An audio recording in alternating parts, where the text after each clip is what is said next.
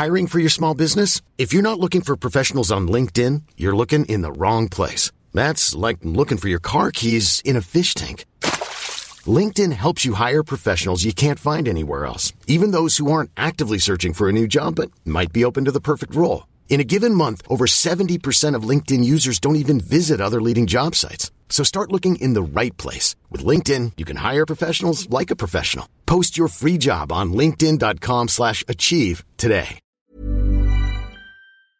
Kia ora everybody, I'm Jordan, host of the Kiwi Birth Tales podcast. It's my hope that you find support and comfort in these stories, and I'm really looking forward to bringing you today's episode. Just a reminder before we get started that these are personal experiences and you should always seek medical advice before making any important decisions. I'm not an advocate for any particular model of birth or birth care, and this is simply a platform to share these empowering Kiwi birth tales with you all. In today's episode of Kiwi Birth Tales, I chat with Renee, and Renee is the owner of the Lactation Station. You may know her better that way. Uh, Renee takes us through her journey to pregnancy the first time around with her daughter Honor, which didn't come as fast as she had expected it to. She was still young and they had quite a long journey to conception. And then she takes us through her second pregnancy journey, which was also another long one, so around four years. So Renee talks us through that experience as well as giving birth to two big babies. Uh, making the decision to be induced, and lots of other really interesting parts of her journey. So I will let her talk you through the rest, and I hope you enjoy. Hi, Renee. Thanks so much for joining me on the podcast today. No worries. It's my pleasure. Awesome. Would you like to tell our listeners a little bit about you and who's in your family? Sure. Um, so my name's Renee, as you said. Um, my husband and I, Tim, we have been married for nearly five years in January. Um, and we have two beautiful children now. Um, so we've got my our daughter Honor, who is five, and just over two weeks ago we gave birth to our first son Hunter. So yeah, we're wrapped up and consumed in our new baby bubble at the moment, and still in a surreal surroundings of being a family of four. Um, yeah, but yeah, we live in the sunny Papamoa in Tauranga. Um, we moved down here about four, yeah, coming up four years ago from Auckland, and we would yeah. never look back. Um, we absolutely love the community down here and the family environment that you get. Um, so yeah, and I am. I guess we'll talk business as well because a lot of people know me through that. Yeah. So, um, I am the founder and owner of the Lactation Station. So we make nutritious treats for breastfeeding mums, which help to support mothers and their milk supply or just an alternative, yummy, delicious snack that mums can have in their hospital bags or at home next to their feeding chair. So yeah, between my little family and my rapidly growing business, it keeps me very busy, but I would, wouldn't change it for a thing. Yeah. Yeah.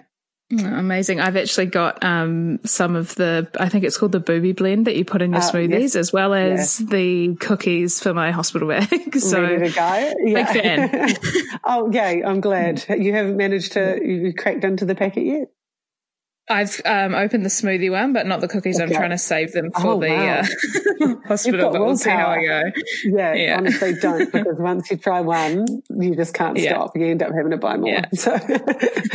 yeah, awesome. And what was the journey like to pregnancy for you guys the first time around?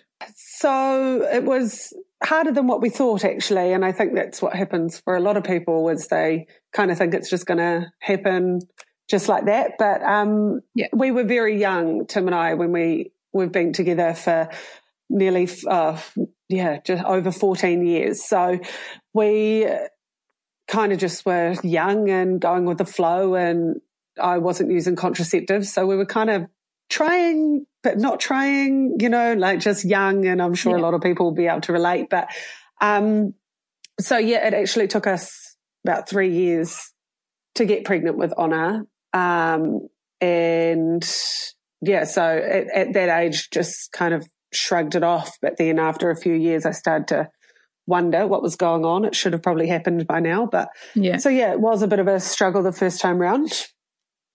Yeah. And were you tracking your cycles or were you looking at anything like that? Or you sort of just were trying every month and, and not getting pregnant? Um, well, like I said, we kind of were trying, but not trying. You know, we, at, yeah. We were, we agreed obviously that if we were to get pregnant, we were happy. And, you know, we yeah. kind of were set that we were partners for life at that stage. Um, so yeah, we weren't tracking anything. We were just kind of, you know, having sex and not, yeah. not trying, but you know, if it happened, it happened, but it wasn't happening. So yeah. Yeah. And then how did you end up finding out that you did fall pregnant? Um, so, so it seems to be a reoccurring um, story for us. We get pushed to the very limit and then all of a sudden it happens. But um, so with after those few years of trying but not trying, um, it kind of dawned on me that something wasn't right. So I just said to Tim, look, look you know, we're still young, but let's just go to the doctors and get blood tests yeah. done or sperm counts done. And the doctor did look at us because um, I was 25 and she looked at me going, you're too young to even have yeah. to think about this. Um, but yeah, so funnily enough, well, we went to the doctors and she said, okay, look, we'll, we'll do it anyway. Um, and then she said, do you want to do a pregnancy test while you're here? And I thought, well, why hmm. not? save me, save me some coin. Um, and I didn't even realize that my period was late at that point. And yeah, she came out of the back room and looked at us and said, back into the room. You're you're pregnant. so, um, oh my um, gosh, yeah, it was a bit of a shock. Tim and I just looked at each other in disbelief that we were actually finally pregnant, but at the same time that it happened like that. So yeah, it was a it was a great surprise though. Yeah, oh, lovely. And did you have any symptoms that sort of started from there? Were you sick at all in your first trimester? Um, yeah, I was definitely um, ill once, you know, I, I, was still, it turned out I was only about two and a half weeks pregnant when that test came up. So yeah. I had no symptoms, symptoms straight away, but I never really had vomiting. Um, I was extremely tired, but it was more the gag reflex. Um, so yeah, I'd l- look in the fridge or going to the supermarket. I would just have that uh, kind of feeling oh, nonstop, uh, yeah. but yeah, yeah no, no actual vomiting. So that was, I was thankful for that. Yeah. And had you started your business by now or that came after Honor? No, that came after Honor. Yeah.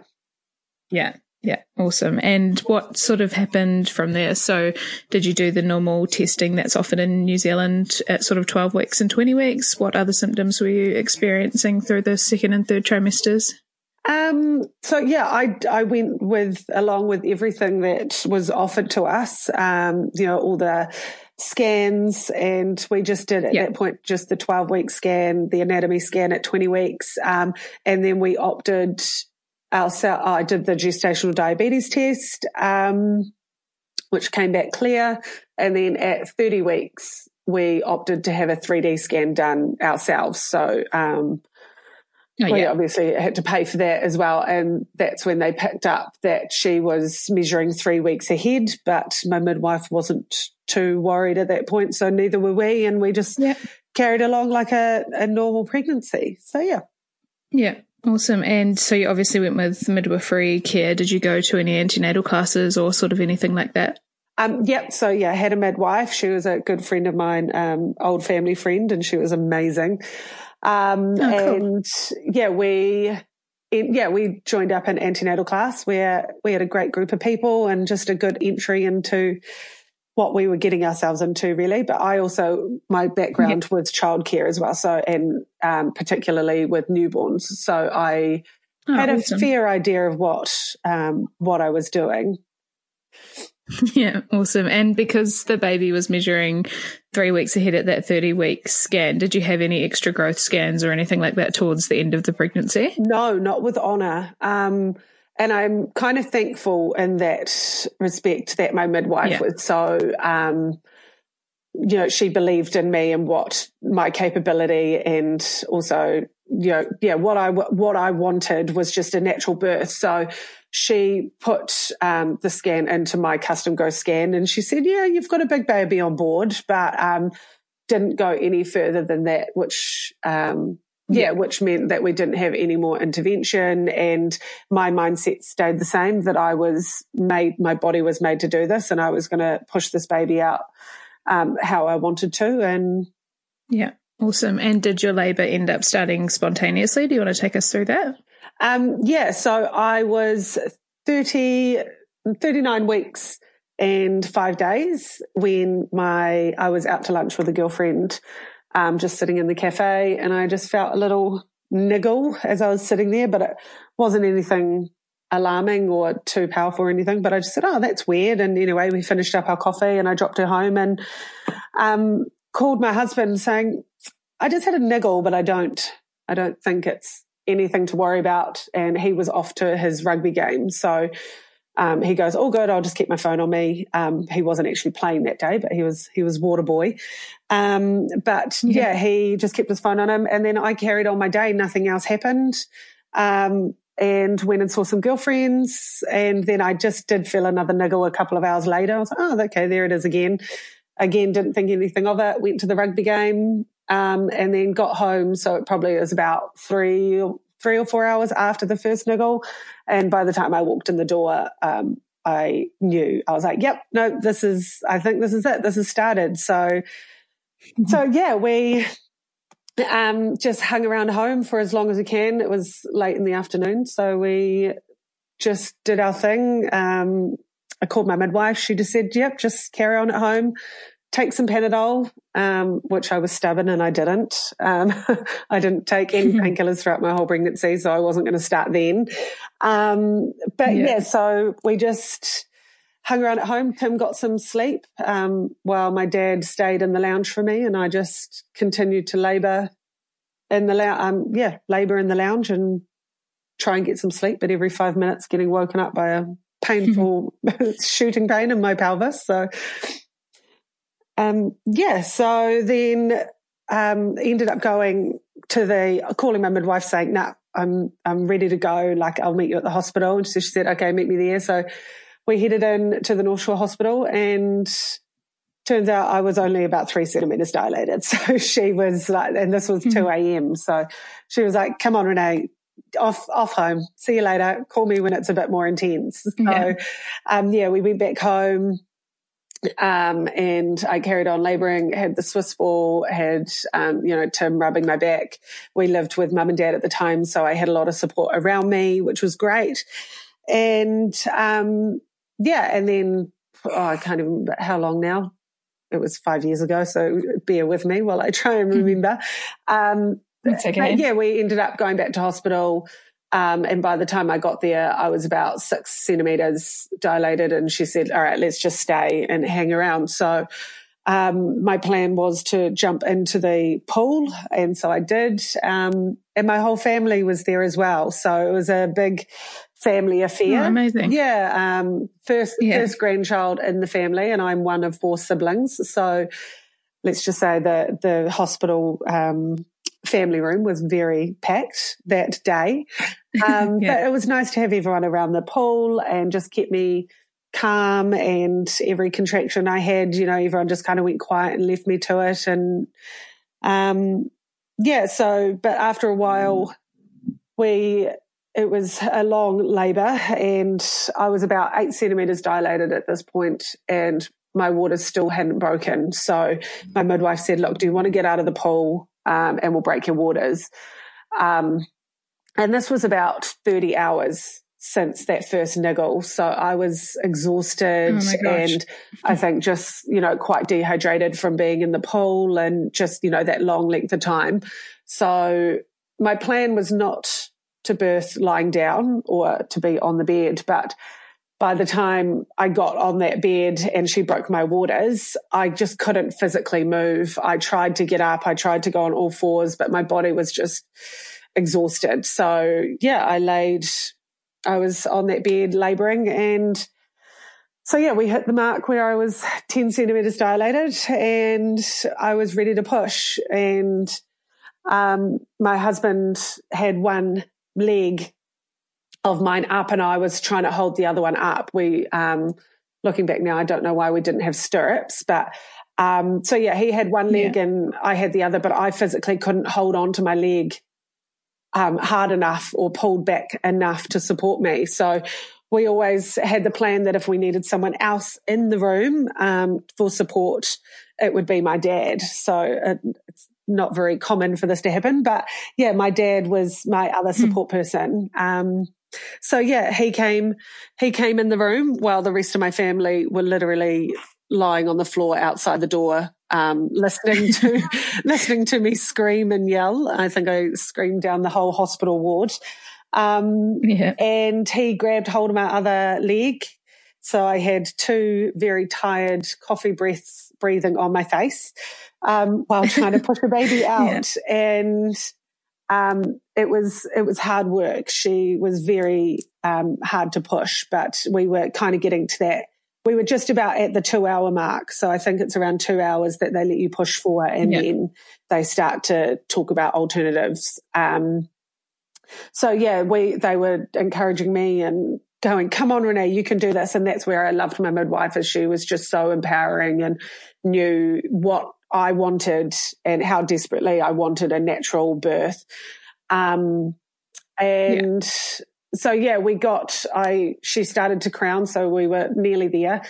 Um, and then that's when I felt the pain that I don't think will ever get out of my head was, um, the tear. So I can still remember, yeah, that feeling, that burn, the, that ring of fire, as they call it. Um, but it came with yeah. a severe tear. So, um, but I kept carrying on as, as you do and you have to. Um, but once I started to push again, once her head was out, we realized that her shoulder was stuck.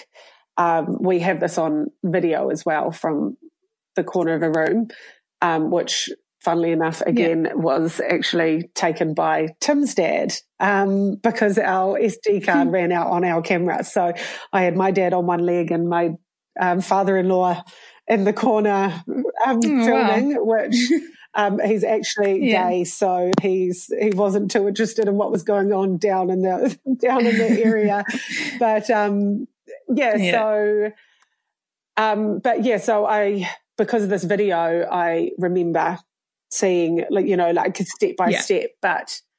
Um, so yeah, her shoulder got stuck and there was a couple of other midwives in there at that point as well. Um, all encouraging me and, you know, trying their best. And you can see on one of the midwives' faces her looking up at the other midwife as though like, okay, are we going to call this? Are we going to call this? Um, and then that's yeah. when she reached over and hit the emergency button. Um, and because I was actually in the middle of my midwifery studies when I was pregnant, um, I knew what that was about to happen. So in my mind, I kept calm because I knew that a bunch of midwives were about to come storming in the room.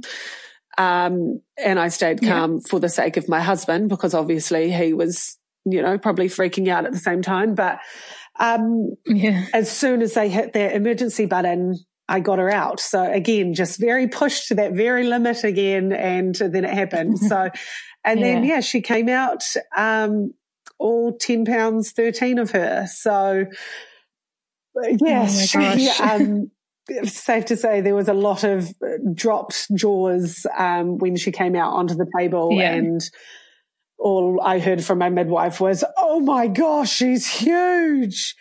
Um, and so, oh, yeah, no. there she was. She was, hence why yeah. it was taking me so long to birth her for the first time and why I tore so severely. Yeah. Um, but thankfully that shoulder didn't, she didn't have shoulder dystocia. Um, she just got a little bit stuck in there and just needed that extra little push from me to get her out. So yeah, so she came out beautiful, yeah. very large and plump and healthy. And, um, yeah, I was, overwhelmed but very exhausted at the same time. Um, I don't remember yeah. having that overwhelmed sensation of emotion of being like, oh my God, my baby's here. I just remember yeah. thinking, oh my God, I've done it. Yes. And um, also the yeah. fact that we didn't know she was a girl. So that was, um, that I thought I was having a boy the whole way through. And turns out she girl. Oh, so, um, yeah, just that shock, but that instant connection though at the same time, which was just, yeah, it was a beautiful, beautiful moment. Yeah, amazing. And did she get popped straight up on your chest for Yeah. skin to skin, or what yeah, sort of happened she from got there? popped straight up. Um, I remember the midwife cut my sports bra because we couldn't get it off. Um, so Uh-huh. yeah, th- um, yeah, she got placed straight on me and cuddles, um, and then um, she quickly got taken off me again though because um, I th- I'm not sure exactly why now thinking back about it but yeah they just took her off me and took her over to the um, table to make sure that she was breathing okay and then they brought her back within i think a Yeah. minute. And um, yeah then she popped on the breast and um, started feeding straight away which was yeah really amazing and i was really thankful for Oh, so that was a, a beautiful moment and i'm really thankful that she did um, breastfeed straight away because um, well, one, I remember lying there, um, being distracted by her, and then the midwife said, "Okay, now, all right, now time to birth the placenta." And I was like, "What? You've got to birth this thing?" I didn't.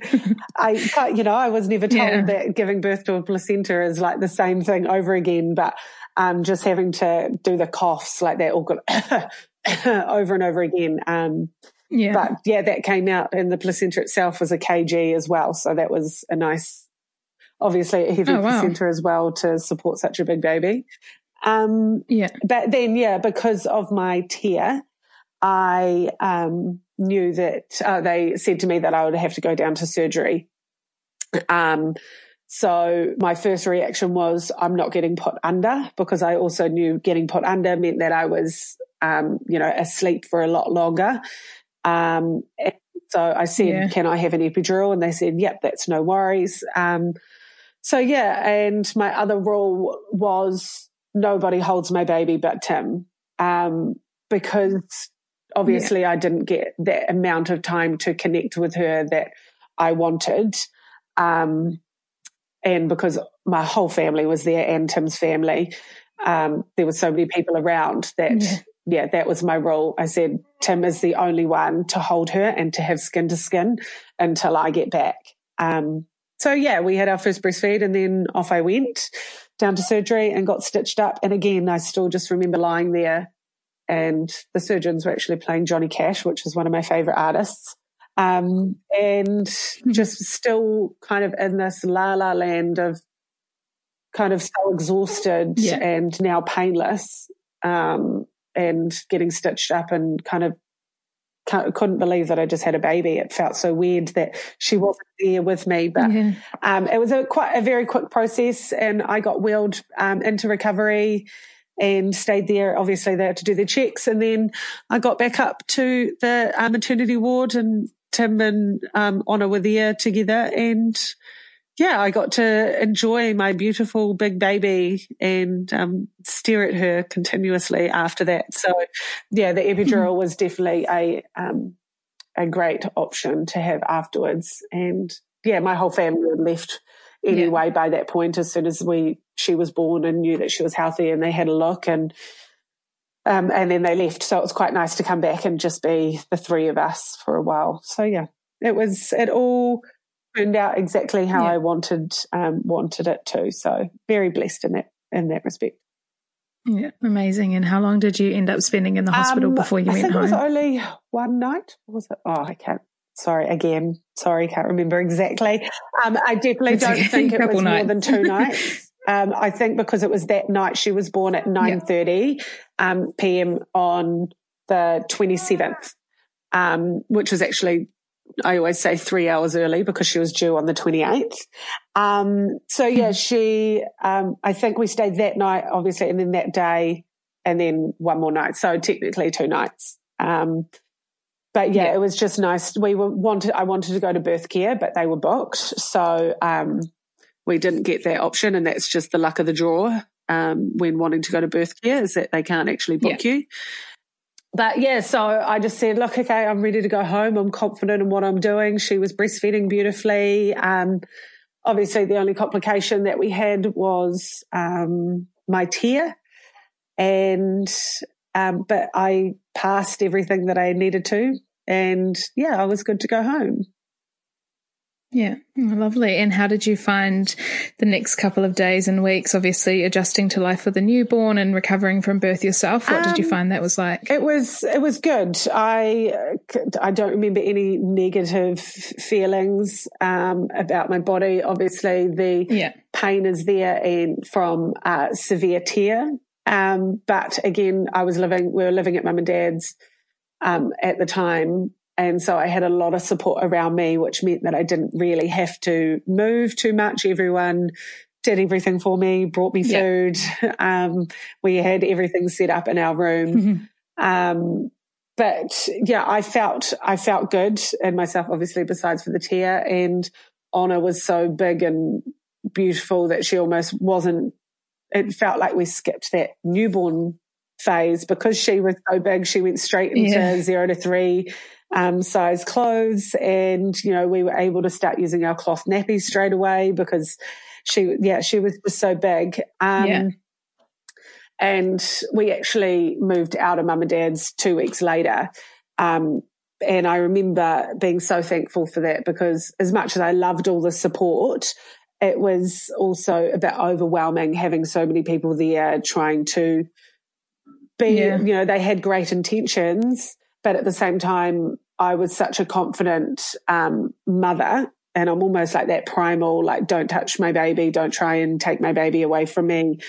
Um, yeah. instinctively that when they would be like, here, just leave her here, have a sleep, let her sleep in the lounge, you go have a nap. I'd be like, no, leave me alone. Like my baby, my baby comes with me everywhere yeah. I go. I just couldn't, you know, part with her. And that was just so instinctual in me. And um, so yeah, it was a little bit overwhelming at times, but we moved out a couple of weeks later and yeah, had our own, our first little home together and it was just so perfect. But, um, in that time as well, my, my nipples were adjusting and, um, so yeah, obviously had that pain of the first time, um, breastfeeding. Um, and so yeah. I ended up having to use a nipple shield um, which I think that was part of the reason. But now having Hunter, I'm thinking otherwise. But at the time, um, she ended up, Honor ended up with very severe jaundice. So um, on day 14, my midwife came to see us and she instantly looked at Honor and said, guys, you're going to end up in the hospital tonight. So just pack a bag and be prepared. Um, so yeah, it turned mm, out. Okay. Um, so yeah, we went up and got blood tests done, and sure enough, at about six o'clock that night, she messaged us saying, "Guys, I'll meet you at the hospital." Um, and yeah, we ended up in there um, for five days with Honor under a couple of blue lights, and it was the most hardest time because I couldn't pick her up unless to feed. She had to go back under the lights. Yeah. Her levels were so high. There was talk about blood transfusions when we first got in there, but thankfully we didn't have to go down that track. But um, so yeah, that was a very scary moment for us. But thankfully, yeah, the lights worked. Yeah. And after that, we had no complications um, with her. She was very healthy, and I was healthy. My nipples healed. Um, so did my tear. And yeah, I had no complications since. So yeah, from there we we happily yeah. enjoyed our family and yeah carried on. Yeah, and what was your breastfeeding journey like? How long did um, you end I up feeding on her for? She was sixteen months, um, sixteen months old. So I always it did come very easy to us breastfeeding. Obviously, like I said, besides for those cracked nipples, but you know, yeah. if you keep going with that, you know, you get past it. Um, but yeah, I was very fortunate. I made, I make a lot of milk. And so we never had that issue. And she was just a great feeder. Um, we never had any tongue tie issues or anything like that. So yeah, it came very naturally to us, um, which, yeah, very fortunate. And being in this um, business that I am, I know that it doesn't yeah. come so easy to a lot of women. So I consider myself very lucky in that respect. Yeah. Um, so yeah, we just had a beautiful breastfeeding journey, and obviously it's what led me to my business today as well. So I'll always be thankful for that. Yeah, oh, awesome. And when did you sort of start thinking about um, maybe wanting to get pregnant again and extending your family? What was that um, sort so of journey we, like? We always knew that because it took us so long to have Honor or get pregnant with Honor, that the possibility was quite high for that to happen again. Um, so Tim and I made the decision that pretty much as soon as my period came back, um, that we would start trying again. So, and that came back at when Honor was nine months yeah. old. So that was it. We, we started to try again. And, um, again, we weren't, you know, like Honor was obviously still young, but we weren't on contraceptive, but I also wasn't tracking my ovulation at that point. Um, you know, we had it, we had a, a, a new yeah. baby. We weren't in too much of a hurry, but we obviously would be happy if it happened. Um, but we're giving ourselves a bit of time and giving myself a bit of time to heal as well. So yeah, so we started trying when she was nine months and about, yeah, four, four years later, um, still nothing. It was still just, just the three of us, unfortunately. And, it, you know, it obviously took, it was taking longer than what it did with Honor. And, but this time round, we obviously had the pressure of another little human who desperately wanted to be a sister. Um, and that was the most yeah. heartbreaking thing about it all, um, was the constant reminder or constant question of mummy, when do I get to be a big sister? Um, because so many of her friends were having brothers or sisters and, um, I was obviously very blessed and content that we even had honor. So, you know, I was always lucky in that, um, in that way. But yeah, for her to be burdened with our troubles as well was, yeah, very heartbreaking. Yeah. And were you sort of doing any looking into those fertility problems with the doctor? Yeah, or so what stage we started did you get to, to get to the point when Honor was about three that I started to realize, okay, something's, something's happening, you know, like I need to do something about it. So, um, I tried to go down the natural route, um, first and saw a naturopath and tried to get my diet right. Um, and obviously I was tracking ovulation. I was using, um, apps and, um, I can't even remember what the device is called now where you test your saliva for your ovulation. Um, yeah, so I was, uh, yeah. you know, obviously a lot more onto it now, um, than I was before, um, because of this pressure. Um, I did acupuncture, um, acupressure. Uh, what was other things that I did? Um, yeah, to, safe to say I was trying everything at that point. Um, but it wasn't until, yeah, yeah, when Honor turn four that we were like, okay, let's, let's get serious with this now. Like it's kind of getting to that point that we desperately want another one. Um, so we, I started to look into IVF and we got a um, interview with um, the Fertility Associates. And thankfully, we were very um, lucky in this aspect that we were able to, um, we qualified for public funding. So because of the length of time that it took us to get pregnant with Honor and the length of time that we were trying oh, yeah. um, and other complications, we, um, yeah, we, we were getting that funding. So, but obviously we had to go on the waiting list. So the waiting list was up to 16 months. Um, yeah. And so, yeah, it's a long time, but oh, obviously oh, wow. you get bumped up if people fall pregnant or people, you know, um, marriages break up, all sorts of, you know, things that can happen. Um, so yeah, we ended up getting bumped yeah. up pretty quickly. I think our wait time was only nine months in the end when we got the letter saying that we were at the top of the list. Um, and yeah, so we went in and started the process, getting tests done and making sure that we were, everything was optimal to start. Um, and then, so we had our last meeting before we started with, um, with them and it was on a Wednesday and that morning I got my period. So I started to bleed and so I was like, oh my God, okay, perfect. I wonder if they'll let me start because IVF you start on the first, on the day of your, um, of your period. So oh, okay. yeah, so we went in and I said, Hey, look, yeah. can I actually start today? Because I don't want to have to wait a whole nother month, um, to start. And they said, yeah, no worries. Um, but you'll have to drive over to Hamilton tomorrow to get your drugs. um, because obviously they didn't have them at the Tauranga um, clinic ready for me to go. So, so yeah, I said, yep, no worries. Yeah. I'll drive over tomorrow. We'll start, I'll start tomorrow night. Like it's all good. Okay. So, um, so yeah, then, so we are all excited. We couldn't believe that we were actually going to start IVF. Um, so Thursday morning, I woke up, normal morning as usual, um, got Honor ready for kindy.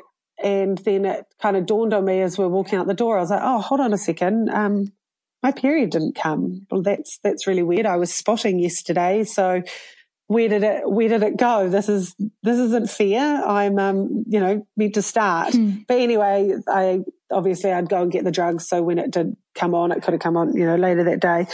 But something in my mind was telling me, go and get yeah. a test.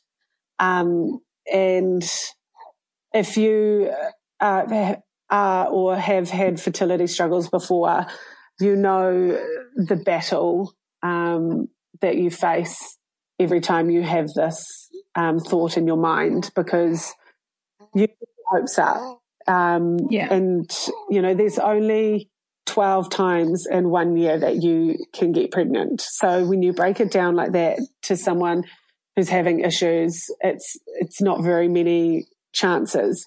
So you try not to get your hopes up when I've probably spent hundreds of, hundreds of dollars on tests over the years. Um, but yeah, something was something was telling me hmm. to go yeah. and take a test. So I pulled into the chemist and Honor was like, What are you getting, mum? And I was like, Oh, mum is just getting something getting something, honey. And she was like, Something for the baby because obviously we were very open and honest with her being four. She she knew what was going on and we wanted to be as honest yeah. with her as possible. Um so yeah, I said, Yes, honey, something for the baby. Um, so anyway, I, I, got the test and put it in my bag and dropped Honor off at kindy and then went to the gym where my husband owns his own, um, part owns a gym here in Papamoa. And I was just going to a, a normal workout class as I do as, um, on those mornings. Um, but anyway, I grabbed the test and I shoved it under my jumper and went upstairs in the bathroom and uh, you know, again, just not getting my hopes up because I'd never seen that that blue line, those two lines for myself on all the tests that I'd taken. Um, so I did the wee on the stick and yeah. then I kind of put it down on the sink next to me and, you know, wiped and then I kind of sat there for a second and then I looked over and then I was like, oh yeah, a typical negative one line. And then looked back and went to go pull up my, I pulled up my knickers and then I was, I double taped and I looked back and I was like, hold on a second. That's it that's a very faint line. But the amount of times that I've seen, like on Facebook mm. posts or on these fertility Facebook pages, being like, is this a line? Like, is this two lines? Um, and everyone's saying, yeah. if it's even faint, you know, like the faintest of lines, means that it's there. So yeah, I just kind of, I dropped to the ground, um, still pants around my ankles, um, and just was in shock um, couldn't believe it. I, yeah, like yeah. I was pregnant. Um, and over the years, again, if you're struggling, you'll know, um, you know, you imagine or picture yourself how you're going to tell your husband, um, you know, like every birthday or Christmas or, you know, moments you're like, okay, I'm, I'm going to tell them this way. And then yeah. it doesn't happen. Um, so yeah, I had all these ideas of how I was going to tell my husband when we did finally fall pregnant, and it didn't happen that way. Um, I pulled up my pants, grabbed the test, ran down the stairs, um, and he was sitting in the cafe um, with one of his clients having a coffee, and I just looked at him and I was crying like this ugly, like like disbelief cry, and he was like, "What's wrong? What's wrong?" Thinking someone had died. Um, and I ended up telling him in the downstairs toilet of the gym that we, we were pregnant. Um, so yeah, not exactly what I thought would happen, yeah. but um, yeah, so it was just a bit of a shock. Um, again, like I said earlier, it seems that yeah. we get pushed to our very, very limits. Um, as a family and get pushed to the very edge before something is something happens. But I choose to believe that um, part of our yeah. mentality is to never give up. Um, and that's, you know, what happens to us in our lives or has happened is, you know, just rings true to that sentence is you just can't, you just never know what's just around the corner. So, yeah, day day one of IVF, we um, yeah, yeah. we found out we are pregnant. So it was very nice yeah. to be able to call the fertility associates and tell them, "Hey guys, we actually don't we don't need you." Um, but the good thing is, is that if yeah. they were very happy for us, but thankfully, um, if anything is to happen in that pregnancy, they actually keep you on the list for twelve for twelve weeks. So if something was to happen, we actually um, oh, okay. could jump back in right yeah. back into our spot, which was, you know, a peace of mind at the back of my mind. But I was also very um, adamant that this was this yeah. happened at the right time and that this was going to be nothing was going to happen, everything was going to be okay. Yeah. Oh, amazing! And how were you? How were you feeling? Sort of, were you feeling different to your um, first pregnancy, similar, or what was actually, that experience like? But in the I I think I vomited once um, during the workout class because I continued to work out, um, but very tired, um, yeah. extra tired. I think this time around because I was working full time, um, running my own business.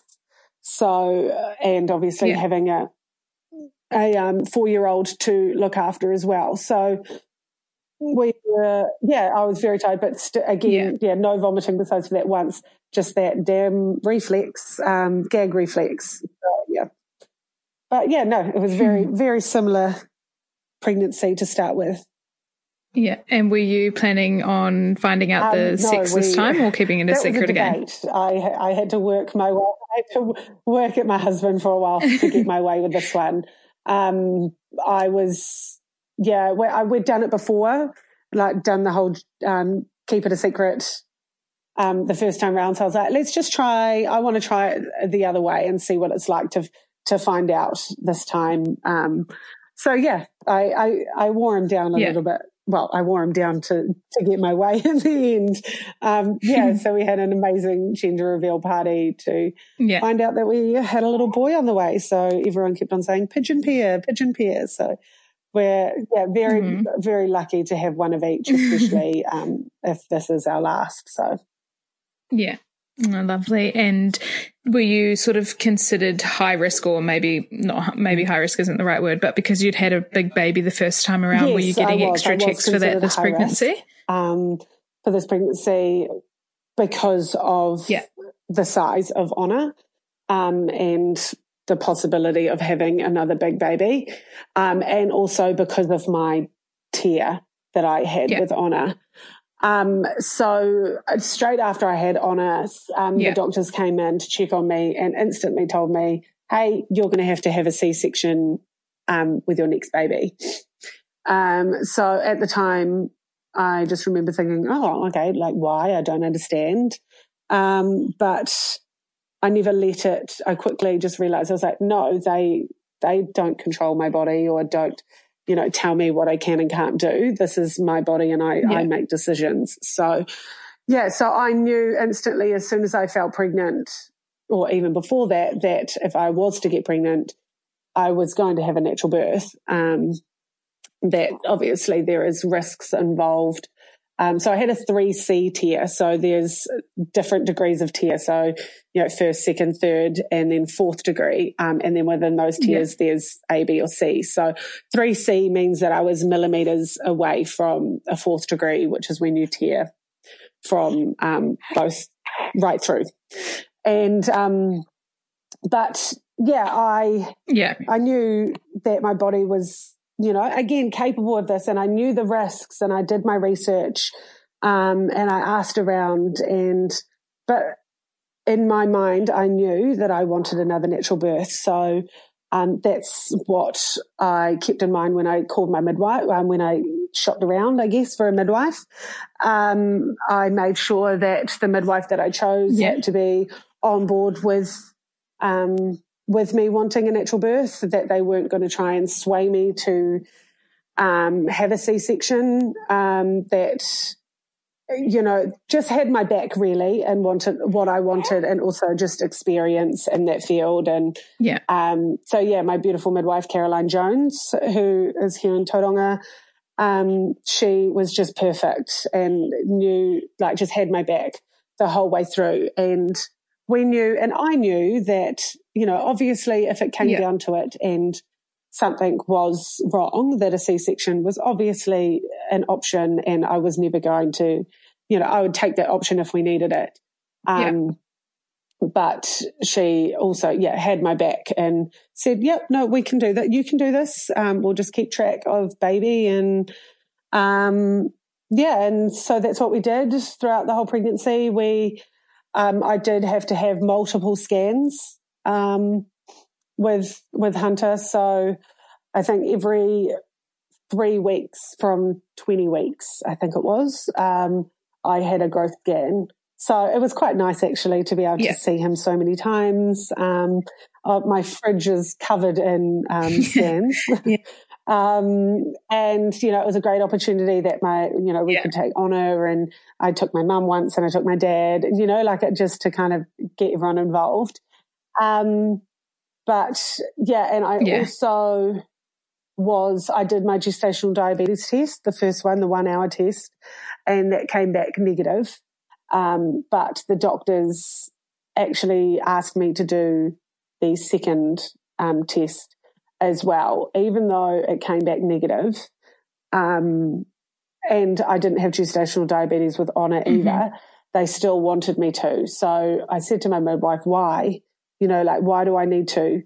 Um, and she pretty much explained it like they yeah. always look at worst outcome situations and what they just, you know, they're covering their, covering all bases really, um, which we're very blessed to have that, you know, kind of, um, yeah, those options here in New Zealand.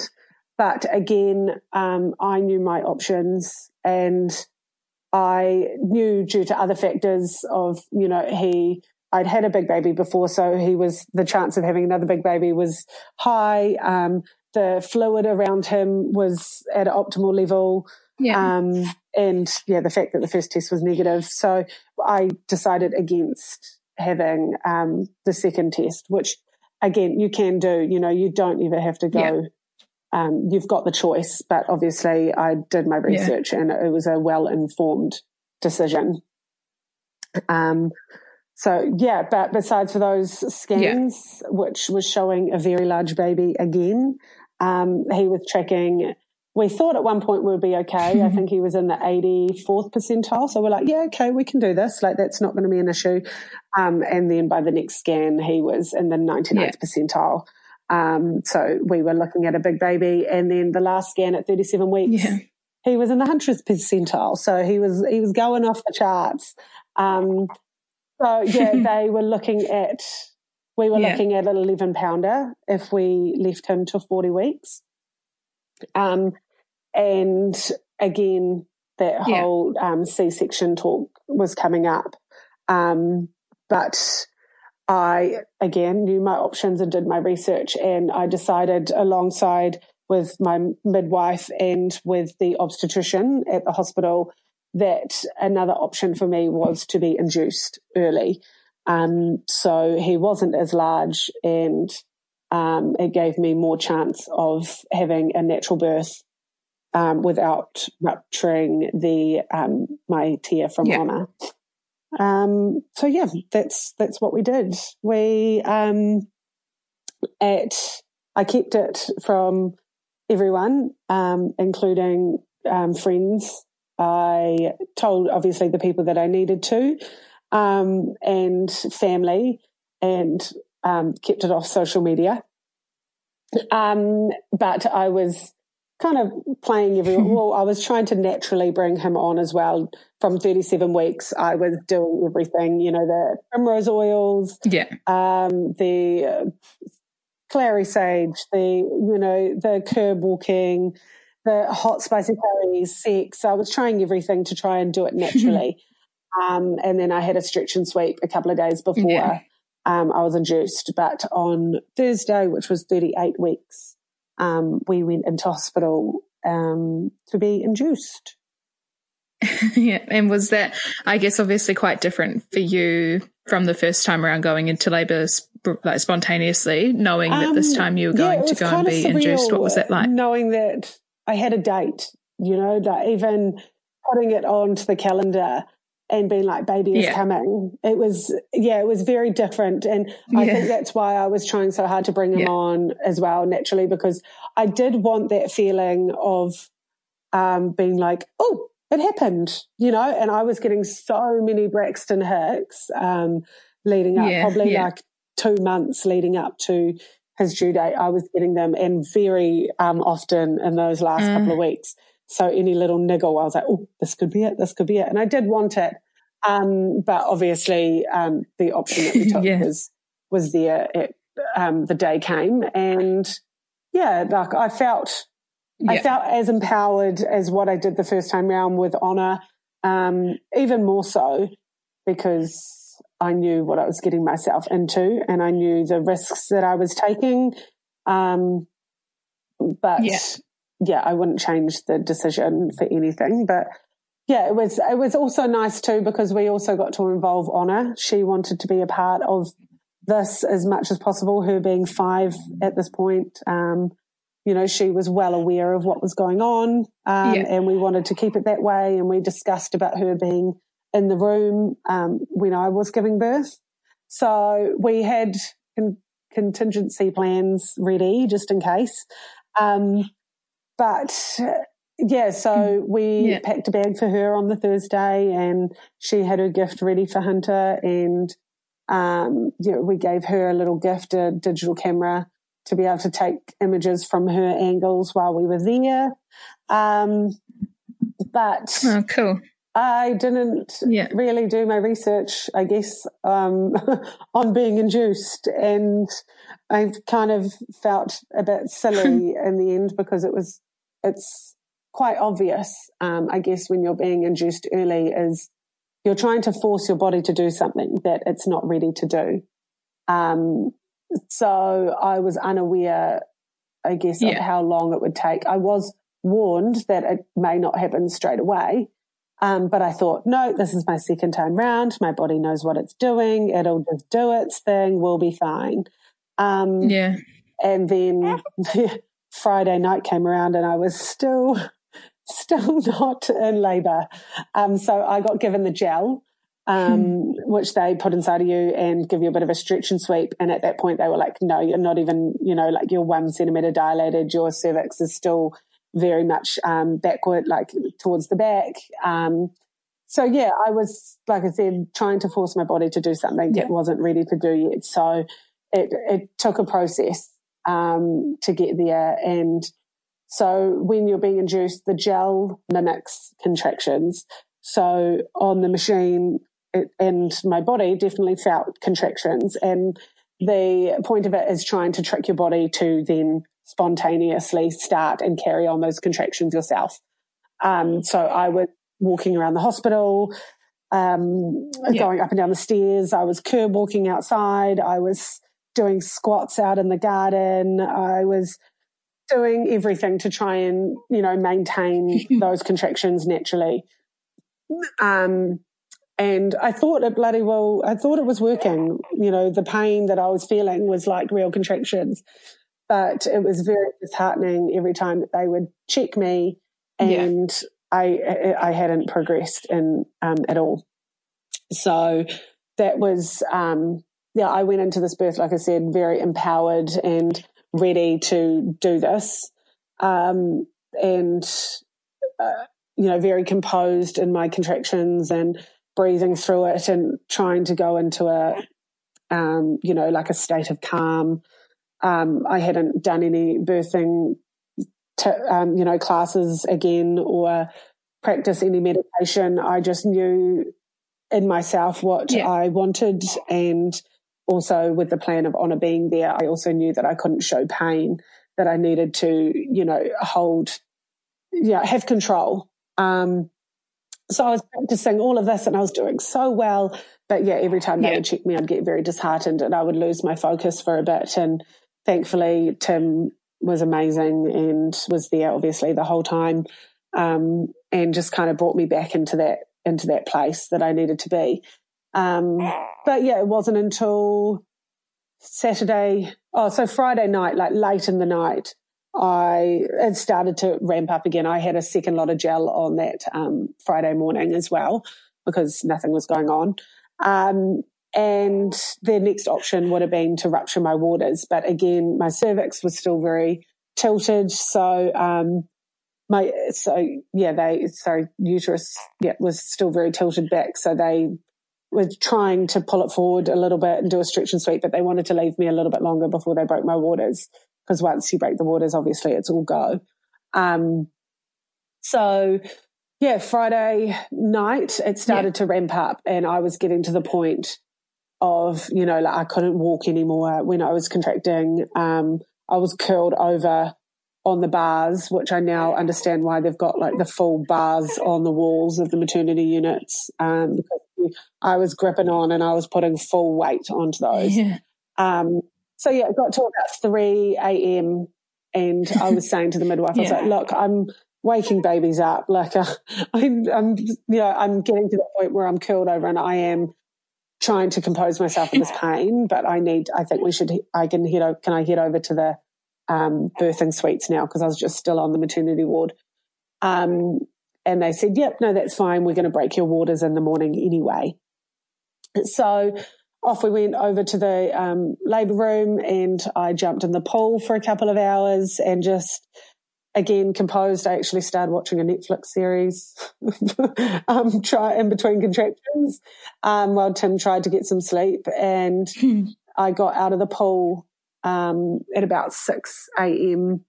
And that's when um, my waters broke. Uh, I mean, sorry, not my waters broke. My show came. So that was quite a shock because I didn't have a show with Honor. Um, so yeah, I went to the bathroom and I said, ah, to the midwife, like, what's this? And she was like, that's your show. Yeah. Right. Things are starting to amp up now. So we broke my waters and that was it. Like, I couldn't believe how quickly it happened. Um, so yeah, I was again, I was just exhausted, but yeah. I knew in my mind that, and to have an optimal birth, you need like gravity, you need gravity to help you, and lying down is not optimal position to give birth. Um, but obviously, yeah. being so weak, I just couldn't. I physically could not stand again. Um, but I was a lot more composed yeah. than what I was with Honor this time. Um, I had in my mind going in was SCC. So those three letters, which was strong, confident, control. Um, and I remember lying on the bed and looking at the wall and seeing a nail in the wall where a clock obviously was.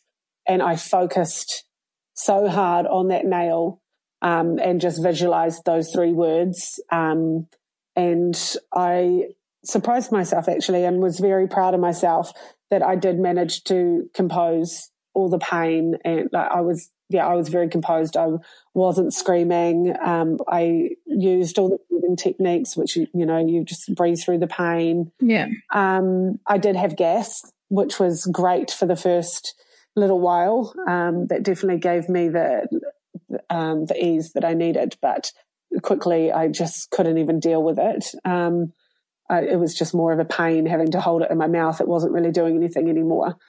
Um, but yeah, so I was I was in control, yeah. and I could also hear Honor was there. So my parents at this point had Honor, um, and they were at the hospital, and she, I could hear her in the hallways, and I knew I was like, again, like can't can't let that out. Like I can't let her hear me.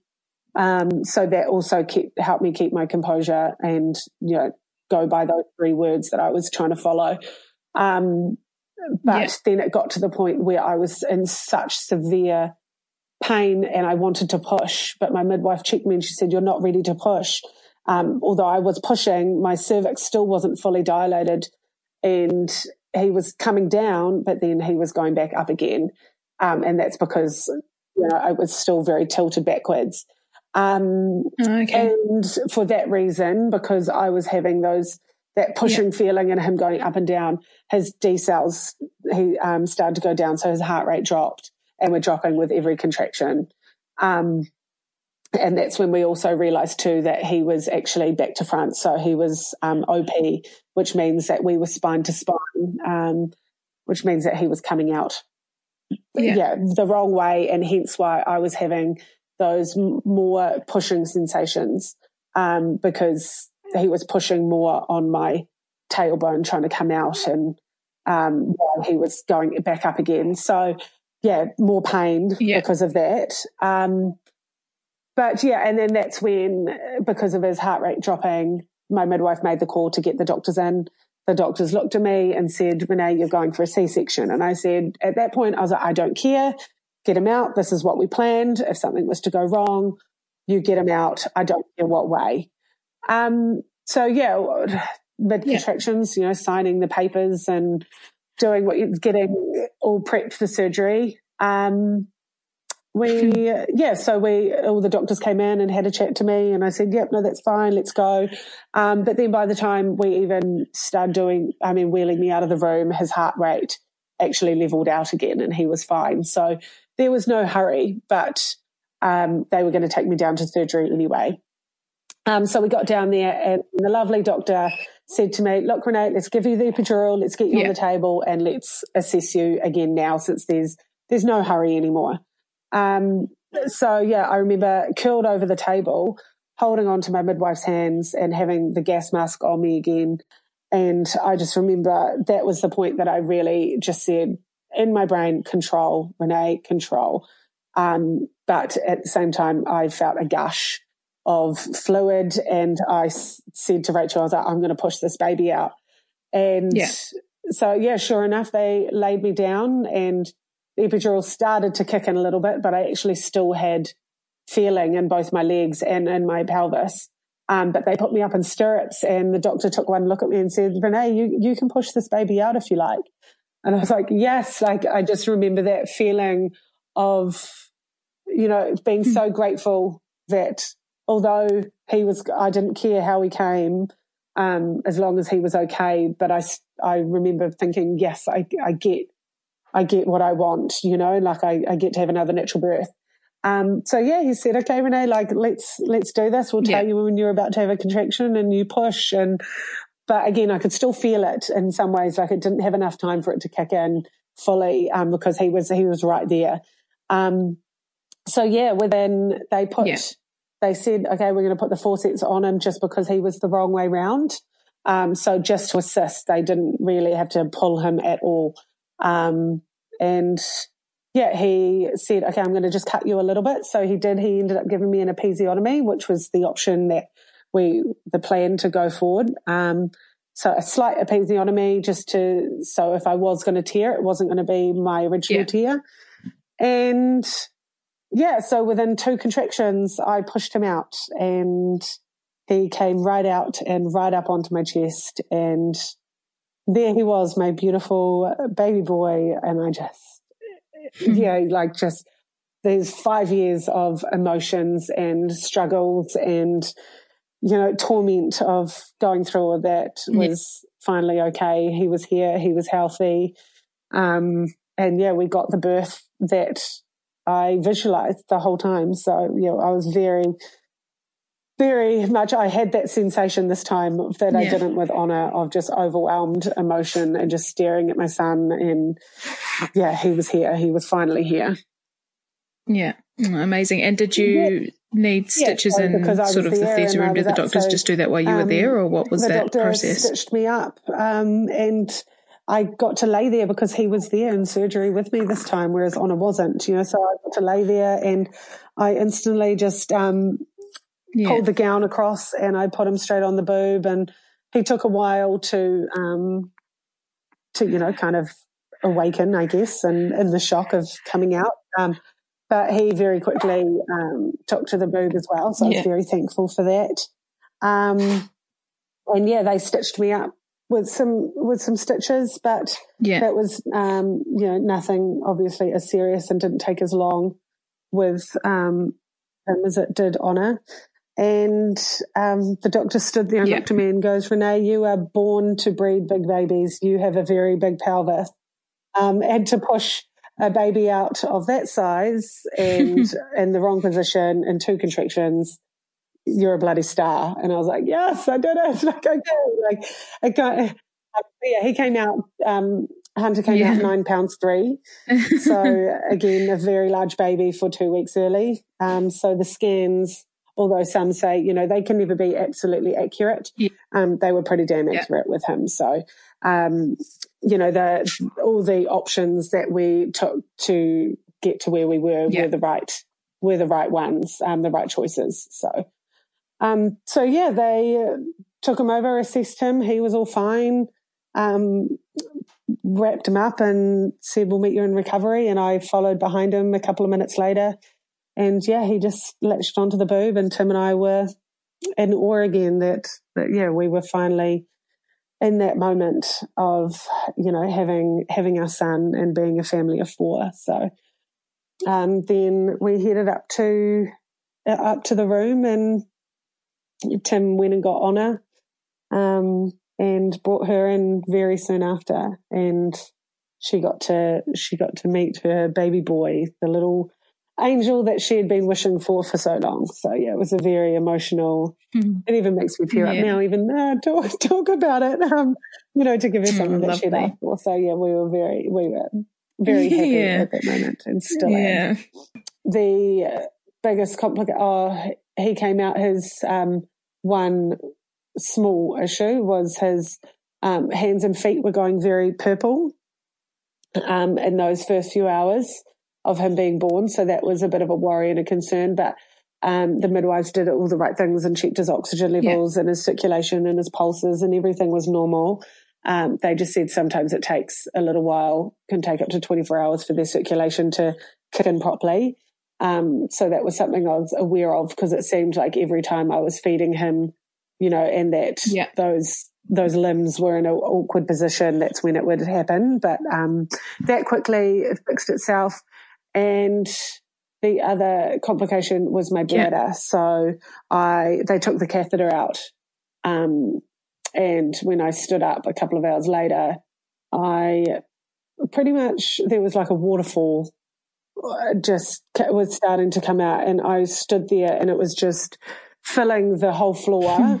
Um, and I looked at Tim and I was like, I don't know where this is coming from. Like, I, I, I had no idea. I yeah. was in like disbelief that I was looking down. I was like, I just, I don't know. Um, so it just, my bladder mm. took a little while to wake up, I guess. Um, and so I was having to set an alarm every hour. I yeah. went to the bar. I'd have to wake up and go to the bathroom, which was painful because he was sleeping every four hours. I mean, you know, he was he was doing a good job. But um, yeah, so that was the only complication, and yeah. it it took over a week um, to start coming back. So um, yeah, that was something that I was a bit worried about, but I kept on getting reassured yeah. that it will come back. So yeah, Kegels are my best friend at the moment. Um, I keep doing those, and yeah, we're back to yeah, eh, say about seventy percent normal. Um, sneezing isn't the best time for me, but you know that just comes with comes with childbirth. Yeah. Um, I'm sure any any birth, you know, whether they're big babies or not, they have that experience too. Yeah. So yeah, just a couple of nights there, and then we came home and. Um, still again had lots of family yeah. around, um, being Labour weekend. It was a perfect timing because everyone was here and got to meet him and, um, yeah, so two weeks on and we're still very much in our baby bubble. Oh, um, lovely. And the only other complication is he's got jaundice. Um, so very similar to what Honor had. Yeah. Um, except this time I am a lot more onto it and, um, you know, we're wary of it. Um, thankfully it hasn't gone past his neck. Um, so with jaundice, it starts off in the head and works its way down the body the more severe it gets. But being summertime as well, Honor was a winter yeah. baby. So being summertime, we are sunbaking him a couple of times a day. And, um, yeah, he is, he's looking good. He's starting to mm. go into his pasty self like the rest of our family. So, yeah, no, he, he's good. Yeah. Oh, awesome. Well, thank you so much, Renee, for coming on the podcast and sharing your stories with us. I really appreciate it. And I think that, yeah, others will get a lot out of it. So thank you very much for coming on and sharing. And yeah, I really love following your journey on Instagram and I shall continue to do so. Absolutely love sharing sharing my story and my journey um, through Instagram. I feel like I can empower a lot of women and have have a bit of knowledge from um, you know my background to be able to share with other people. So yeah, yeah. No, it's a pleasure sharing it with everyone. And same to you. I love following you and what you what you give through Kiwi um, Kiwi Birth Tales. It's amazing to see such honesty and openness and acceptance of what's natural in this world. So keep, oh, keep thank you. Thanks so much for listening to this episode of the Kiwi Birth Tales podcast. I really hope you enjoyed it. I'd love to hear your feedback, so either leave a review on the podcast app that you're listening on or head to our Instagram at Kiwi Birth Tales and leave a comment there.